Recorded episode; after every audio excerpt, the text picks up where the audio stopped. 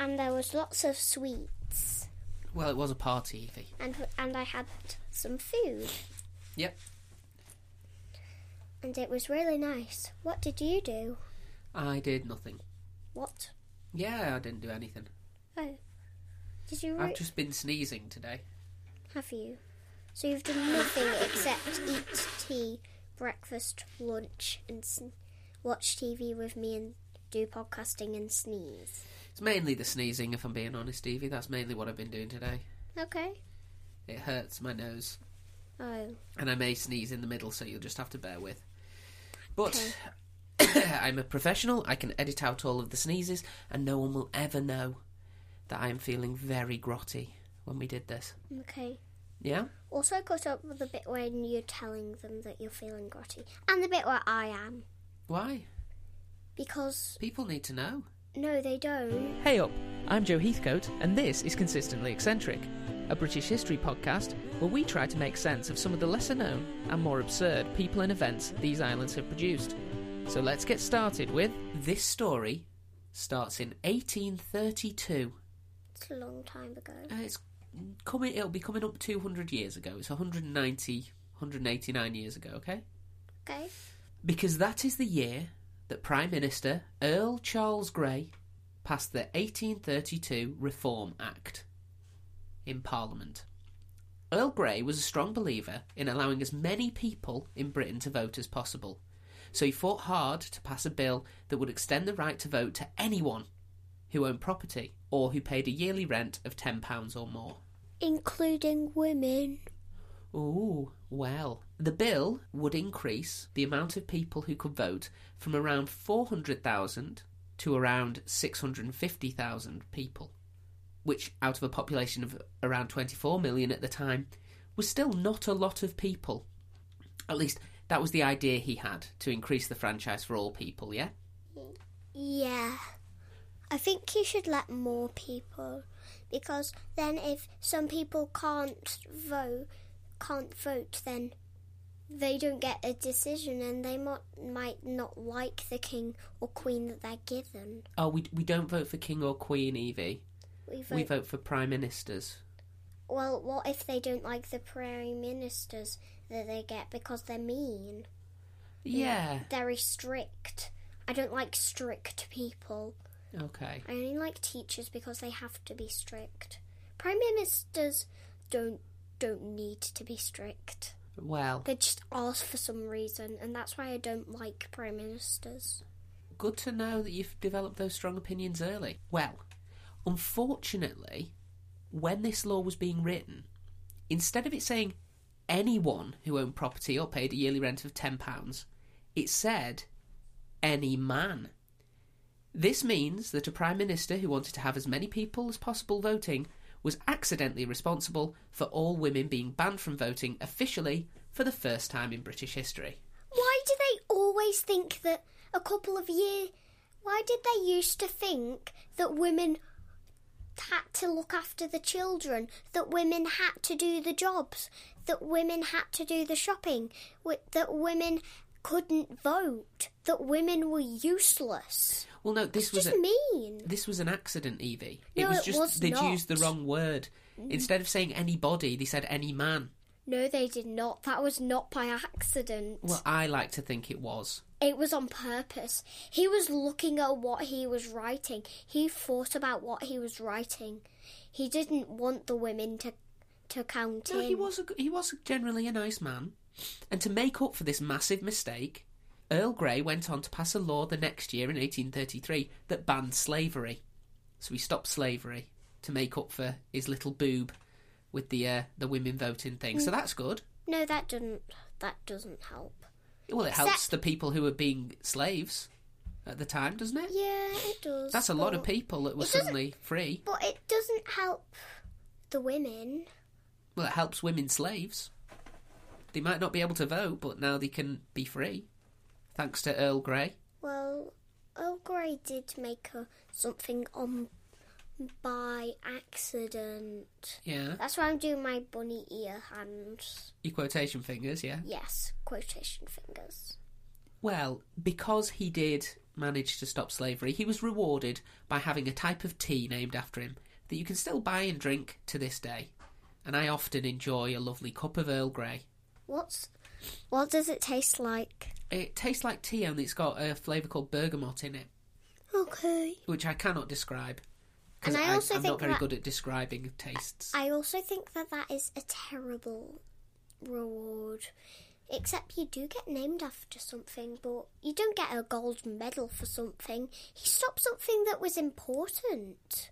Because if you're being slaved and you don't get very much money for it, you may only You get no get money if you're a slave. what? That's what slavery is. It's being forced to work for no money. He stopped that. He didn't like that idea. Well, that was actually a good thing. Yeah, I'd say so.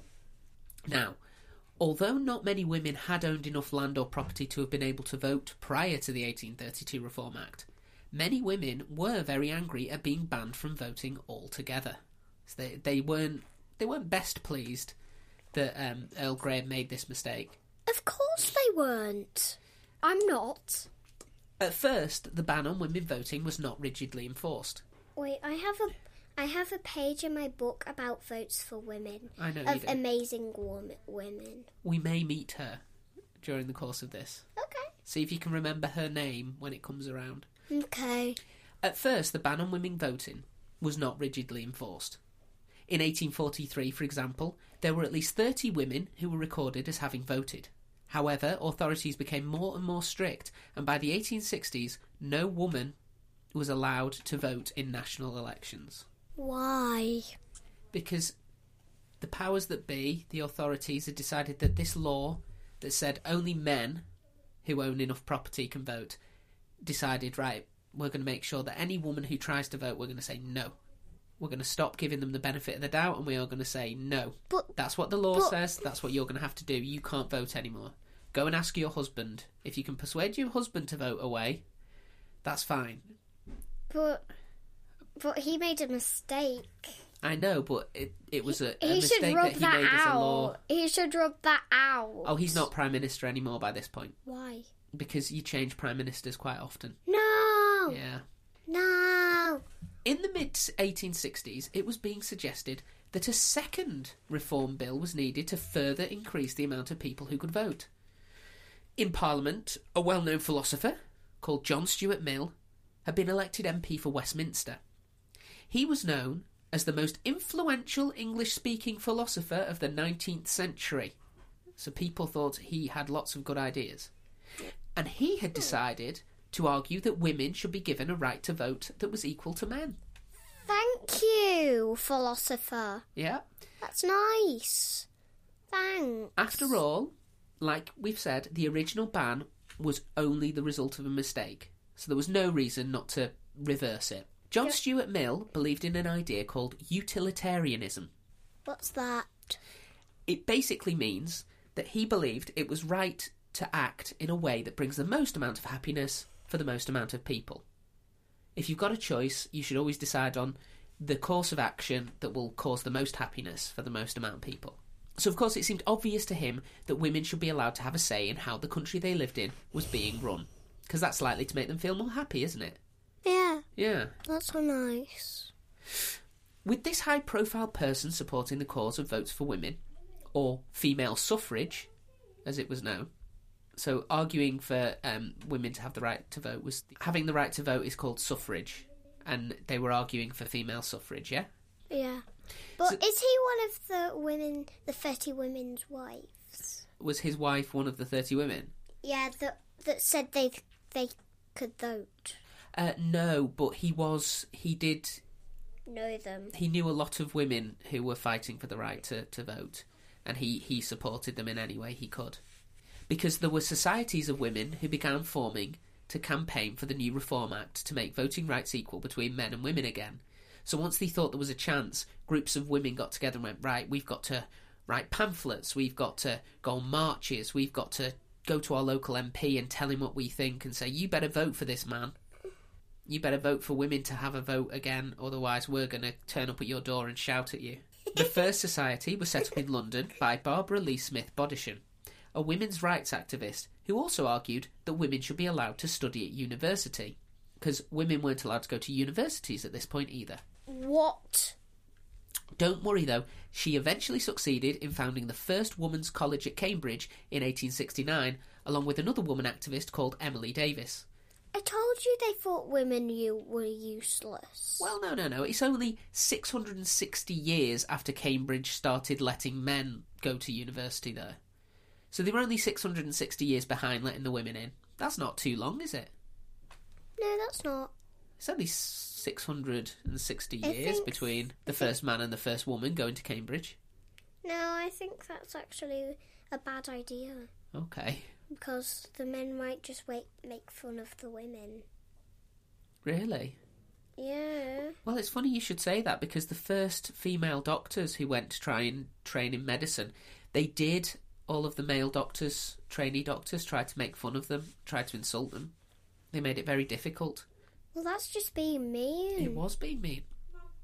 I don't think they enjoyed that. I, I don't think anyone would enjoy that. Barbara, though, having set up her Society of Women's Suffrage, she managed to gain over 1,500 signatures within the first two weeks for people who wanted to support uh, women having the right to vote. It showed that many people were vaguely supportive of this. You know, th- most people thought it was common sense that women should be allowed to vote. One minute, I'm just going to have to blow my nose. Okay.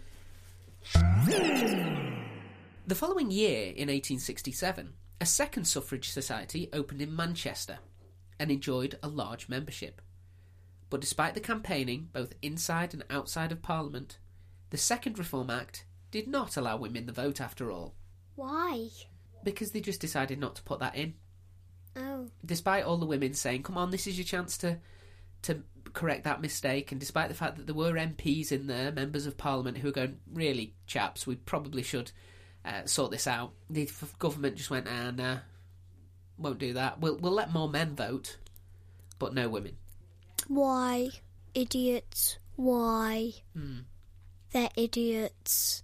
Being silly, not letting women vote when I'm allowed to vote and I'm a woman. Well, you're not allowed to vote yet because you're not 18, are you? I can vote when I want to. When you're 18, you've got to be 18. I have. I don't. You do. Only adults can vote, Evie. But it's I- not about whether you're a man or a woman. It's about whether you're old enough now. I'm old enough to vote. I learnt something very early when you said I shouldn't have at Ye- the start.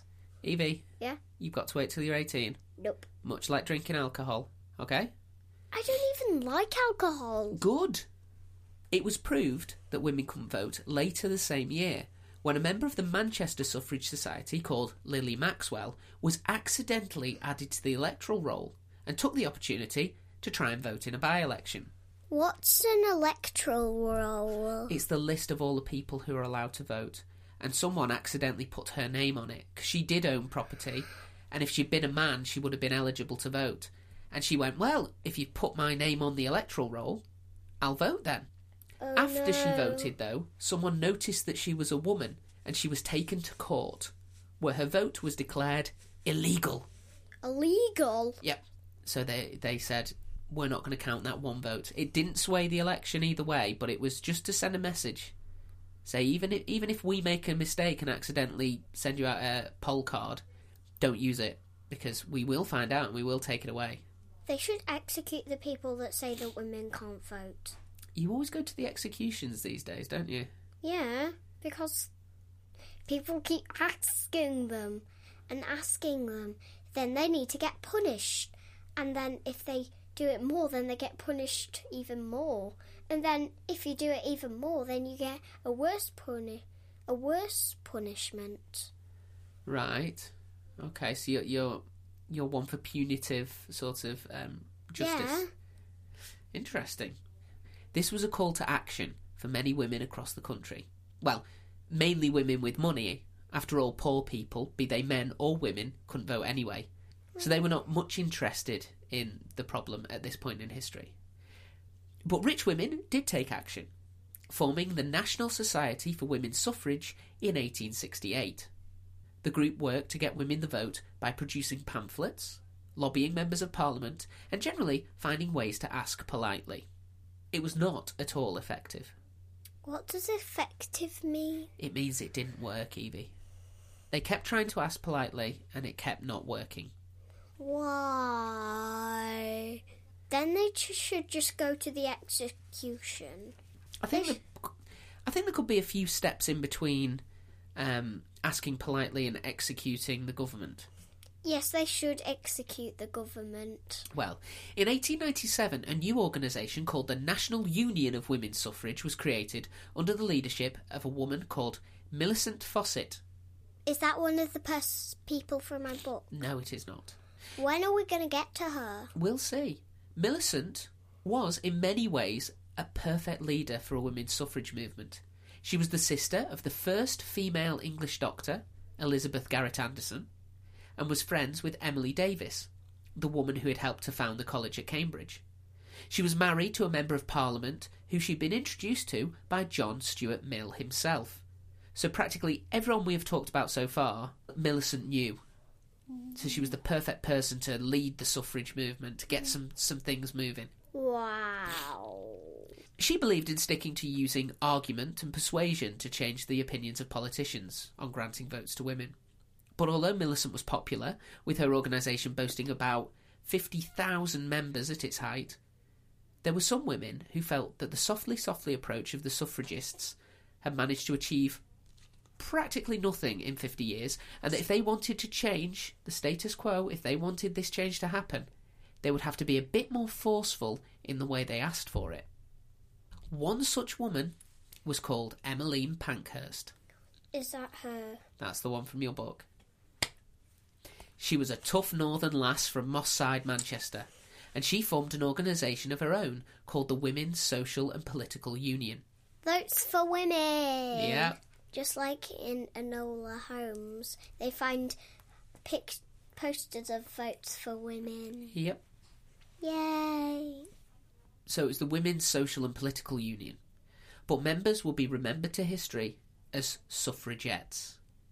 The term was invented by a journalist for the Daily Mail called Charles Hands, who intended it to be used as an insult, because the Daily Mail is always on the wrong side of history and is only read by awful, awful people. Oh, what? Yes. The Daily News. No, the Daily Mail. It's it's just one of the newspapers, but it's it's a newspaper that's specifically read by very, very bad people. Why? I don't know because they're scared of everyone and they hate everyone and they're very repressed and they're just just not the kinds of people that you'd want to, to hang around with. Trust me. Um, maybe it's just because they have problems and that everybody's just making fun of them and they don't want to be friends with them. And lots of people are, so they don't want to be friends with anyone they know. Maybe. Maybe it's just because they have behaviour problems. Possibly. Possibly Daily Mail readers have behavioural problems. so they read the Daily Mail, so they get ideas how to be kind. No, no, they get ideas how to be even more awful from the Daily Mail. What? Yeah. It's all about hating people and being scared of people and thinking that people are trying to steal from you or trying to ruin your way of life. It's a very, very fear mongering kind of newspaper. Anyway, let's not focus on those idiots. Let's focus on Emmeline, who remembered the founding of her new organisation thusly. You ready for the quote? Yes. I'm going to do my lady voice again. Can I sit back for this one? No, sit where you are Okay. and listen to my lady voice. Yes. It was October the 10th, 1903, that I invited a number of women to my house in Nelson Street, Manchester, for the purposes of organisation. We voted to call our new society the Women's Social and Political Union, partly to emphasise its democracy, and partly to define its object as political rather than propagandist. We resolved to limit our membership exclusively to women, to keep ourselves absolutely free from party affiliation, and to be satisfied with nothing but action on our question. Deeds, not words, was to be our permanent motto. So they were all about doing, not about saying. Yes. Emily. At first, these deeds were limited to disrupting politicians' speeches, including those of future Prime Minister Winston Churchill, who was not a fan of the idea of women having the right to vote. Stop, you idiots. Now, Winston didn't believe women had much of a place in, in politics. No. And I have friends that are called Winkston. Winkston the fish, Winkston the mouse. Who's- Winston, Win- not Wing, Winston. Winston. Yeah. Winston the fish. And Winston the mouse. The suffragettes also also held demonstrations. They released a board game called Pank-a-Squith, where you had to move a suffragette from her house to Parliament while avoiding obstacles put in her way by the then Prime Minister Herbert Ash. Try again. Thank you. And if you can't do it that time, just try again. Okay. Just keep trying. Pank-a-Squith, where you had to move a suffragette from her house to Parliament while avoiding obstacles put in place by the then Prime Minister Herbert Asquith. The suffragettes also, quite early on, realised the importance of strong branding to help raise the profile of their cause. So they, they had to be easily recognisable. So people needed to know, oh, that was the suffragettes that did that. One of the suffragettes, called Emmeline Pethick Lawrence, came up with a colour scheme of purple, which represented loyalty, white, which represented purity, and green, which represented hope for the suffragettes. This became so recognisable, this trio of colours, that big shops like Selfridges and Liberty of London started making clothes that used the three colours, even making super special suffragette underwear. So you could buy purple, white, and green knickers to show your support for votes for women. Can we, st- can we still buy those thing, those black and black, Purple. those purple, green, white thing, t-shirts and things today? Yeah, of course you can. Can I buy a t-shirt that says that on it? says what? That has the purple, the colours on it. green. I'm sure we can find you one, yeah. Yes, thank you. But even with their more high profile actions, the suffragettes were getting no closer to changing the law than their predecessors had. When a plan to meet with the Prime Minister directly by posting two suffragettes in a box to Downing Street failed, so they tried to deliver themselves to Downing Street to confront the Prime Minister. What? Yeah. How The- could they deliver themselves? They put themselves in a box, posted it to Downing Street where the Prime Minister lives, and the Royal Mail did pick up the package and tried to deliver it. But the officials at number 10 refused to accept it. Why? Probably because they could hear giggling or, you know, whispering from inside the box and thought, probably shouldn't bring this in to the Prime Minister's house. It seems like there's people in that box. Uh, if I was a woman in that, I would just hide and stay quiet. You try your best to stay quiet, but I mean, I don't know how long they were in the box. They could have been in there a couple of days. You'd be getting bored after a couple of days, wouldn't you? Yeah. Yeah. Well, after that didn't work, the leaders of the suffragettes began to discuss if they needed to escalate their campaign further to include violence and terrorism to make their point. Yes. you are all in straight away. Yes. Okay. That's a good idea. okay. So you would you would have been voting for that if you'd have been part of them. Yeah. Great. Because if you ask someone and they say no, ask again. No. No is the same answer you get a million times. So it's going to hurt people's feelings. So mm, it may, but you may have to hurt theirs. Right. Stop. Well, it didn't seem that they would actually have to, because in January of 1910, as part of his election campaign, the Prime Minister, Herbert Asquith, promised to introduce a law that would allow some women to vote. The suffragettes were naturally very excited, and they paid close attention as the new bill passed the first and the second reading in the House. Then Asquith refused to allow any more time to actually make it into a law. No. Hmm? Frustration grew, and when Asquith decided to- in November 1910 that he needed to call another general election, naturally without any women being allowed to vote in it, the suffragettes decided to organise a march to the Houses of Parliament to let Asquith and the other politicians know that they felt rather betrayed. I feel bad for the suffragettes. Yeah. You're about to feel a lot worse for them. Around 300 women gathered together in Caxton Hall in Westminster before marching together to the Parliament buildings. The suffragettes were met by police, as they had been many times before. There had been multiple attempts to enter Parliament in the previous few years, and the police, normally charged with keeping them out, were called A Division, and they developed an understanding and a level of respect for the suffragettes, meaning that injuries were relatively rare, if, you know, not completely unheard of. No. But A Division, they, they did their best to be as respectful as possible when they were trying to deal with the suffragettes. But this time it was not police from A Division who were charged with keeping the suffragettes out. It was police who'd been drafted in from other parts of London. And these police decided that instead of arresting the suffragettes, they would teach them a lesson. The police began assaulting the suffragettes Assaulting, what does that mean? beating them with fists and clubs, and turning a blind eye when members of the public, naturally all men, began to join in with the violence. No. The suffragettes are just trying to have votes. Yeah. Votes are, are, are important. If you can't vote, then you might not like the thing that other people have voted. Yeah. Caxton Hall became a makeshift hospital, and Sylvia Pankhurst, Emmeline's daughter, described the scene inside. We saw the women go out and return exhausted, with black eyes, bleeding noses, bruises, sprains, and dislocations. Dad, can you do your women voice? That was one of my women voices. No, it's not. Okay, sorry. Proper women voice. We saw the women go out and return exhausted, with black eyes, bleeding noses, bruises, sprains, and dislocations. The cry went round, Be careful! They are dragging women down the side streets. Eventually, after six hours of this, 135 suffragettes were arrested.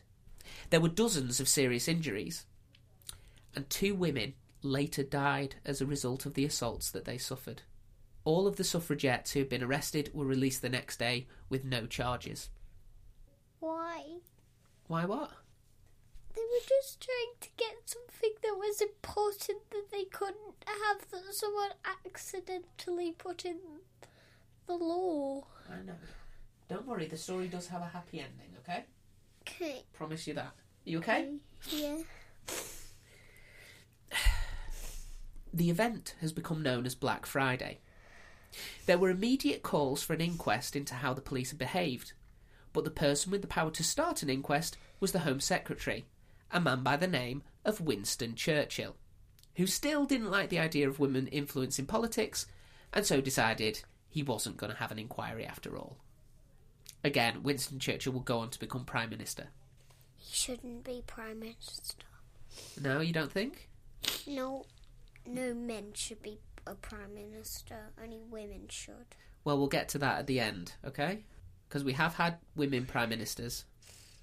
Women should have been Prime Minister. Then they won't let men vote. I don't think that's going to really work, is it? It's not an eye for an eye. They're just going to let women vote as well. That's what we're. That's all we're hoping for. We're hoping for equality here, not for turning it the other way. Yeah. Now, causing damage to government property by breaking windows had been used sporadically by the suffragettes prior to 1910. What? However, following Black Friday, some in the organisation felt that property damage would be a better method of protesting, as it would allow women more time to escape and would reduce the risk of suffragettes being assaulted. What? So, whereas when you go on a march, everyone knows where you are, you're a target. If you just go and smash some windows, you can get away from there before anyone notices what has happened. And then you won't get attacked. And you might even not get arrested. So, some of the suffragettes were saying, wouldn't it be better if we just stuck to smashing windows? What do you think? Smashing windows. Also, people will get glass in their feet. Uh, only if they're not wearing shoes. Yeah. Yeah. Which is, you know, why I always wear shoes indoors, just in case. Maybe I should start wearing slippers indoors. Mm, maybe. An early adopter of this new strategy of causing damage to property was Emily Wilding Davidson, who began setting fire to letterboxes in late 1911. Why? Ah, well, she felt that that was a good way of causing disruption uh, and getting the suffragette point acro- across. Stop smashing windows and setting fire to letterboxes. Well, if you want to know exactly what Emily was up to, uh, we have done an episode on her. So, episode 92, have we? uh, I think it was myself and Mummy who did that, oh, and we talked all about Emily Wilding Davidson. Though they initially said that Emily's tactics were not acceptable, Emmeline Pankhurst and the other leaders of the suffragettes did encourage the breaking of windows, and in March 1912 there was a mass breaking of windows of the shops on Bond Street and Regent Street, with some suffragettes going to number 10 Downing Street with hammers to smash all the windows there as well. So they had a gay old time smashing windows. why? Why are they? sm- Why are they setting fire to letterboxes? because uh, the post was a lot more important back then because we didn't have computers and we didn't have emails and we didn't have mobile phones. So if you needed to tell someone something, you sent it through the post. And if some if a post box was set on fire, all of the letters inside would be burned, which would cause loads of confusion because lots of people wouldn't know what they were supposed to be doing and wouldn't be getting messages that they needed. So it's just a way of disrupting the system. Quite an effective way. She tried to set fire to a post office as well, but that didn't work out. What? Yeah, Why? because there's more letters in a post office, isn't there? But you set, if you post set fire to a office will post office, that's bedlam. But but if you set fire to a post office, then all the letters will be burned. Yeah, and you've caused a lot of chaos in the system. Fight the man. Fight the man! Fight the man! Anyway, with all of the window smashing on Bond Street and Regent Street, and smashing the you know the windows at Downing Street, Emmeline and around 150 others were arrested and put in prison. No!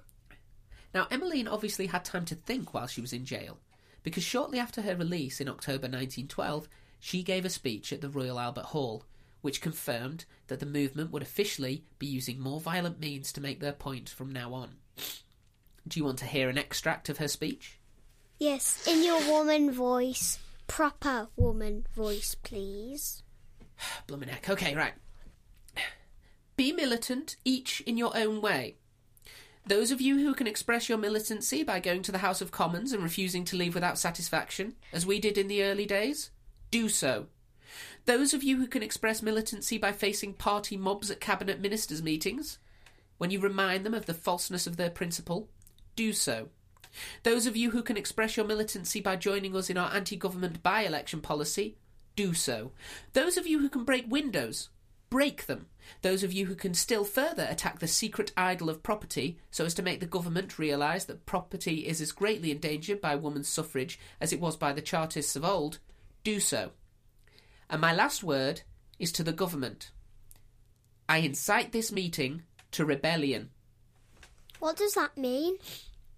Rebellion? Yeah. It means they're going to try and overthrow the government, essentially. They're going to take out the government. Yeah. Yes! It's it's basically saying Is the watch out. government lots of people? Uh, yes, it's a group of people who've been elected. So everyone who wants to be elected is a member of a party. And the party that gets the most people elected across the country gets to form the government. And the leader of that party becomes the Prime Minister. So they actually get free stuff. Well, s- certain Prime Ministers' um, recent memory have definitely got a lot of free stuff. Whether they were supposed to or not is up for debate. This incitement to rebellion did lead to some people, including Emmeline Pethick Lawrence, who came up with the colour scheme, if you remember, leaving the organisation. Because they weren't up for, you know, all of the uh, property damage and all of the violence. But what was left was a hardcore group who were willing to do whatever it took to achieve their aim of votes for women. I feel really, really, really, really bad for them. Mm. They've been trying so hard just to get votes. Yep. Because they're important. They're very and important. no one's lettered them. Mm. So that's actually. And also, don't cut this bit out in the. Except the bit where I'm telling you not to. You should always remember if someone says that you can't vote when you're 18, you should never believe them. E, because you always get a chance to vote. Yeah, you've got to make sure you're on the electoral roll, but yeah. Now, although Emmeline Pankhurst had said that the suffragettes would only target property and not people, her daughter, Christabel, had seen the impact of Emily Wilding Davidson's attempts to burn down a post office and decided to organise her own reign of terror with a bombing and arson campaign. So she was going to blow things up and she was going to set things on fire. Why? She When are we gonna get to the execution? when? there are no executions, but there is bombing and there is setting things on fire. Will I that do? Yes. Amongst other things, a bomb was planted in the Home Secretary's office. Attempts were made to set fire to a theatre where the Prime Minister was watching a show. A train was set on fire. Train signals were sabotaged to try and cause crashes. No. And dangerous chemicals were poured into post boxes. No. But probably the most um, Not the theatre. No. Not the theatre. You're really s- upset about the theatre being set on fire. Yeah, that's where you watch plays. Yes, well, the Prime Minister was watching a play, so they hoped that they'd set him on fire by setting the theatre on fire. And when that didn't work, one suffragette literally tried to kill the Prime Minister, who was still Asquith, by throwing a hatchet at him. What was what's a hatchet? A small axe. She threw an axe at the man. what? She missed, but she did cut someone else's ear with the hatchet. That's what? And that was all just in 1912. By the end of that year, 240 suffragettes had been sent to prison for militant activities. And whilst in prison, the suffragettes would go on hunger strike, refusing to eat anything as a further protest. But if you don't eat anything, you'll die. Well, the first suffragette to go on hunger strike was Marion Wallace Dunlop in 1909. Did she die? You're going to find out. I'm not just going to leave it with that. Okay. Uh, she'd been arrested um, and charged with willfully and maliciously damaging the stonework of the House of Commons. what? So she chipped some stones, and that, that was enough to have her sent to prison Why? How did? How? because they wanted to make a, an example of her. But after 91 hours with no food, she was released as prison authorities were scared that she would die in prison and it would make them look bad. So it seemed to be a successful tactic. Successful. because she managed to get out of prison after under four days by just refusing to eat. So other suffragettes copied Marion. But later in 1909, the government decided that force feeding, by inserting a tube either through the nose or mouth and pouring liquid directly into the stomach, could be administered to overcome the hunger strikes.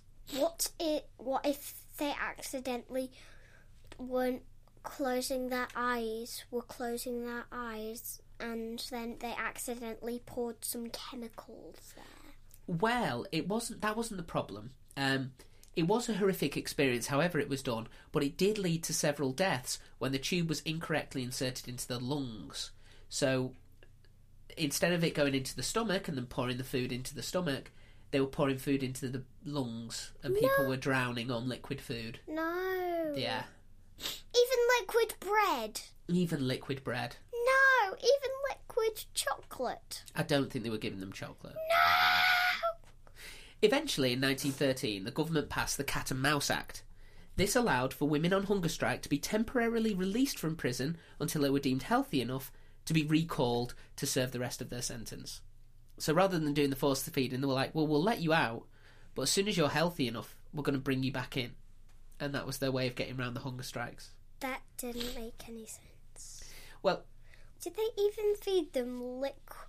liq- liquid tomatoes? I know it would have just been a, a mix that was going to give them enough nutrients so they wouldn't die. They were offered food, normal food, and when they refused, if they kept refusing, they were like, right, we're going to do this liquid feed. It'll keep you alive. But then they decided, actually, let's just let them go home, and then as soon as they're healthy enough, we'll just drag them back to prison.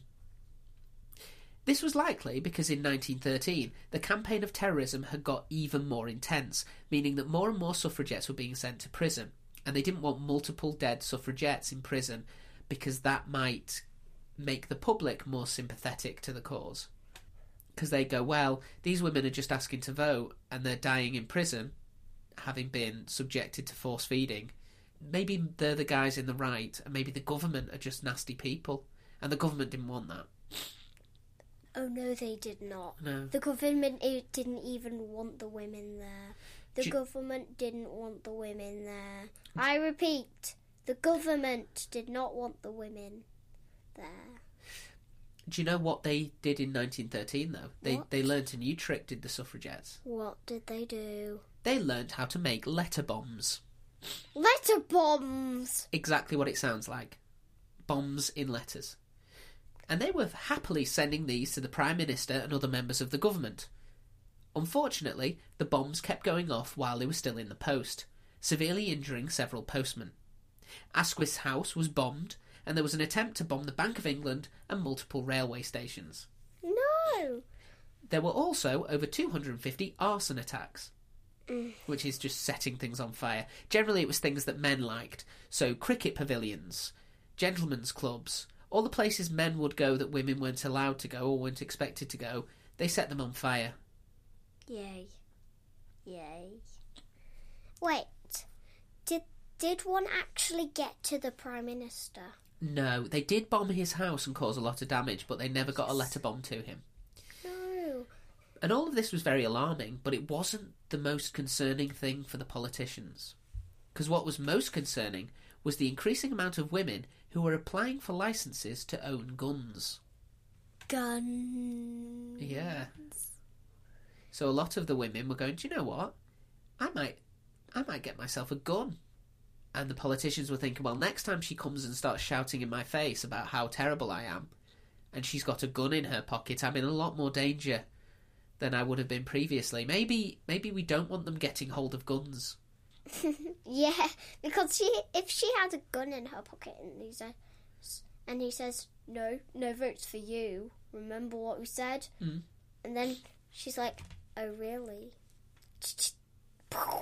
Well, think about it. When when a woman saw um, Asquith and she had a hatchet, she chucked the hatchet at him and nearly killed him. And Emily Wilding Davidson, she thought she'd seen um, Asquith on a railway platform, and she started whipping a man with a horsewhip. uh, but it turned out it wasn't Asquith; it was just a random man. No. Yeah, she got the wrong guy, but she gave him a good whipping. So you know, if if they had access to guns, it seems like they probably would have started taking pot shots at him if they saw him in public, and he didn't want that. No. How could they stop the women this time? Well, They couldn't. they, it didn't seem like they could because by early 1914, the suffragette campaign had expanded to include targeting of churches. So they started setting fire to and bombing churches, with a bomb successfully going off in Westminster Abbey itself. Not Westminster Abbey. Yeah, We've been to Westminster Abbey. No, we haven't. No, that's somewhere else. That's somewhere else. Westminster Abbey is where the Queen's um, funeral took place, Yeah.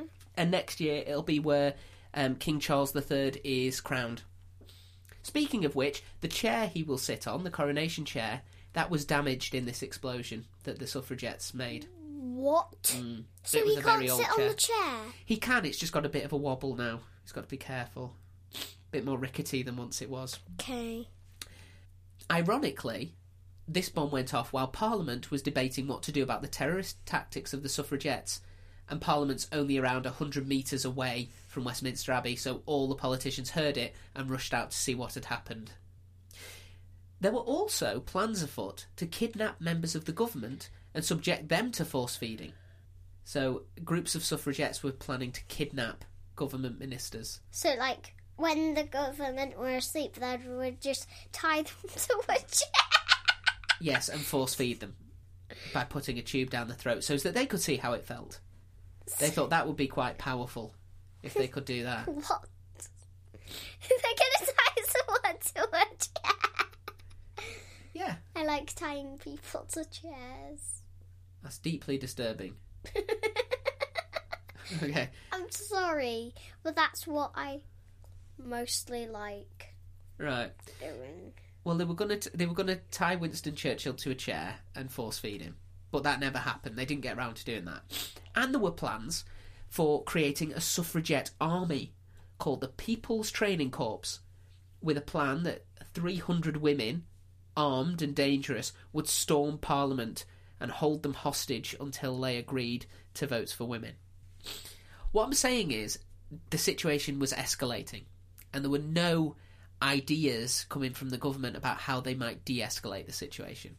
So the bombings were weekly, arsons were happening every couple of days. You know, there was constantly something going on, and people all across the country were scared because it was happening all across the country. Yeah. So, how do you think they're going to get out of this? What do you think is going to happen? Um, I think that the suffra- suffragettes. Yeah, Why are they called that again? because they were fighting for women's suffrage. I uh, I think that the women should should they should just go to the prime minister again and then tell the police to go on holiday and then they can actually get into him. And one should carry a gun in her pocket and then they should just go in with the gun and say hello it's either you handle with votes for women? Or we fast feed you? Or gun and Or then- gun. so you're saying they should threaten to murder the prime minister yes. unless he gives votes for women? Yes. They should threaten him. Well, they they didn't, and the government didn't actually do anything to stop the suffragettes because, Why? well, I think we're now able to discuss one of the very few positives that came from the outbreak of World War One. What's that? Well, when war was declared in Britain in August 1914, the suffragettes took the decision to end their campaign of bombing and setting things on fire to support the government in the fight against Germany. Support the government. Yes, because we were at war. So the suffragettes went, well, okay, we'll we'll push pause on that because this is more important. We need to win this war and then we can get back to fighting for votes. So oh, they yeah. said to the government, it's okay, we're going to stop blowing things up while there's a war on. So, And they actually started actively campaigning to support the war effort. okay, so, so that's actually a silly idea because they are enemies with the government. The government aren't letting them have votes for women. So that's actually a bad idea. Yes, but it's also, you know, I mean, if there's no Britain left Good because we've been taken over, you know, we've been invaded and there's a German government in place in England, they might not get the vote then. So it's better to, to have a British government and then be able Mm. to argue with them again afterwards, I guess, was their thought. I think Yeah. they should have a deal. I think one of them should go. you should either let us let us protect you, Mm. be, and for this war, and then you will let us have have votes for women, or we will not protect you, and then we will suffer. Well, it's weird that you should think of it like that because it wasn't said that way, but you'll see what happens, and it's kind of that. Oh, that good. actually they rely on the women so much that they have to give them the vote. But at the point at which the suffragettes said that they'd stop doing all of the um, bombing and the setting things on fire, they'd caused an estimated seventy-two million pounds worth of damage, and their campaign had led to the deaths of at least five people, as well as many, Who many injuries. Uh, a couple of postmen died No, uh, why? a couple of other innocent bystanders, um, and at least one suffragette died because they were making their bombs out of nitroglycerin by the end, which is something that's very, very volatile. It can explode very easily. So, as they were putting the bomb together, if they did the wrong thing, it just blew up right there and then. It's a very difficult job making a bomb, or so I'm told. Because one slip and it, it will blow up, and you'll go a bit Jack Parsons. What does Jack that Jack Parsons mean? He's uh, a rocket scientist who famously died making um, an explosive. He was trying to do it a bit too quick.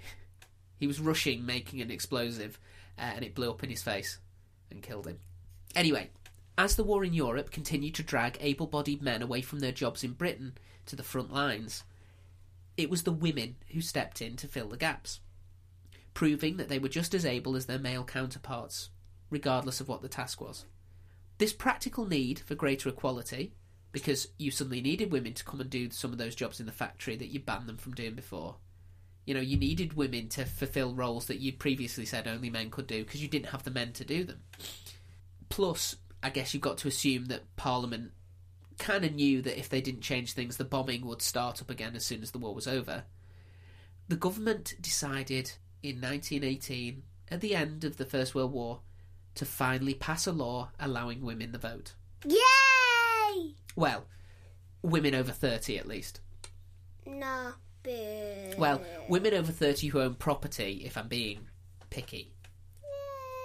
But this did amount to around 8 million women getting the vote. Yeah. Later the same year, a law was passed allowing women to become MPs for the first time. What are MPs again? Members of Parliament, so people who get to vote on the laws. So a member of Parliament will represent uh, an area of the country. So we're in Morecambe, yeah. uh, and we have a Conservative MP at the moment. no, we're not. We're in Heysham. Yes, but we we fall under this guy's conti- constituency. So they group people together and go, you get one member of parliament if you live in this area, and you all vote for him or her. And then whoever gets the most votes from that area gets sent to parliament, and they uh, try to advocate for us. They try to say what people from our area would like. Yeah. Okay. But we, we actually did cover, we've actually covered the story of the first female MP. Uh, we covered it in episode 75. Countess Constance Markievicz. Mm, me and you. No, no, this was me and Matt. We talked about the first female MP. Then why did you say we? I'm talking about we as in the podcast, Well, ra- uh, rather than we as in me and you.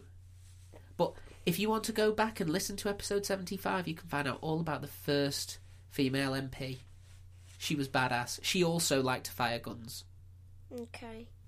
True equality in voting rights was achieved in 1928 via the Representation of the People Act, less than a hundred years after Earl Grey had caused the issue in the first place with his inadvertent error. The Act was passed less than a month after the death of Emmeline Pankhurst on June 14th, 1928. No. But she knew it was going to be passed, so she knew that she had won, and that she had, through deeds not words, managed to get votes for women. Which is a nice thing, isn't it? Yes. To know the thing you dedicated your life to is happening before you die. She did fight very hard. She did. And a lot of the women around her fought very hard as well. So that is a very, it's a very, very brief sort of whirlwind tour uh, of the female suffrage movement. Just one speech before we leave you. One speech. Yes. Yes, what's the speech? Everyone should vote. Yes. And since then, we have had three female prime ministers. Hmm. We've not yet had what I would consider to be a good female prime minister. Hmm. So that slot's still open. If you want to make history and become the first good female prime minister, you could potentially do it. Can I be a prime minister of helper artist? What? Of helper artist prime minister. I make posters to help the earth, and I'm a prime minister. You could join the Green Party. They have a female leader called Caroline Lucas, and they try to do things that will help the environment. I would like to join that. Yeah. She's often the most sensible person in a debate. Yay. And we have a female leader of Scotland at the moment because we have um, Nicola Sturgeon. Mm. She's a strong, strong leader and advocate for Scottish rights. Um, we had the last female prime minister we had was called Liz Truss. Uh, it did not go well. No, No, it, it she was short. lied. She she did lie. She lied, and she got sent back to her mum. She she got fired quite quickly. Yes, that's that's true. It it it was not an edifying thing, and also there are rumours that she may have killed Queen Elizabeth, um, because she was the last person to meet with Queen Elizabeth before she died. What? Yeah, that happened. What? I know I was named after that queen. you were, but there you go. So do you think She's you might? half of my grandmother. Okay, you can't claim royalty by association. No, I can. Oh, okay. She killed. no, no, it's just that Queen after. Elizabeth died very shortly after meeting Liz Truss. I think she killed her. Well, big if true. We can't say that because that would be liable. Well, I think no. Actually, it'd be slander, wouldn't it? Because we're saying it. So we don't want to. We don't want to commit slander or libel, do we? Okay. Because we don't want Liz Truss coming for us. Thank you for doing this episode with me. No worries. Well, I think it's important, and I, I'm a bit worried about how quickly you jumped on the idea of um, hurting people in order to get your point across. We're going to have to have words about that. What? What? But I'm glad that you were passionate about it. So that's What? that's good. What's the problem? They asked. They said no. They got a punishment. They they asked again. Said no. Got a worse punishment. Said no. Said no. They got a worse punishment. They should have been executed. That's the worst punishment I would give someone if they didn't let me have a vote. Well, luckily we stopped doing executions in the 60s, so Good. you can't. Um, even if you became prime minister, Evie, you probably wouldn't be able to bring back executions. Okay. Okay, But please, that was what I was do if I would do if I was a couple of years ago right. Well, just when execution was. don't put um, bringing back executions in your manifesto. Otherwise, I will have to go on TV to denounce you publicly I know. and tell people not to vote for you. I don't. And I'd hate to be put in that position. because I'm your daughter. Yeah, I wouldn't. I wouldn't want to say that I couldn't vote for my own daughter. So please don't add executions to your manifesto. I won't. Good. I just said that. I meant if I would execute someone if I was when execution was. Was legal. Yeah. Well, it was definitely Was legal back then. You could still be hung. I don't want to be hung. Good. Hurts. Only for a little bit. Then you're dead. Anyway, shall we end it there, do you think? Yes. Any other thoughts that you want to put onto the recording before we go? more. Okay. Everyone has a chance to vote because big or small, you should always vote because vote is because voting is important. Yes. Good. I think that's a successful episode, don't you? Yes. Huzzah! Huzzah! Let's end it there. That was nice. Huzzah! Hi there, it's Emma, Chief Organiser at Consistently Eccentric, here to remind you all that if you like what you hear, you can catch up with all previous episodes and session series by searching for us on ACAST, Spotify, and iTunes. How fancy! You can also join us on Instagram at Consistently Eccentric Podcast, where we update on the weekly episode and post all of our bonus content for you lucky lot. See you next week.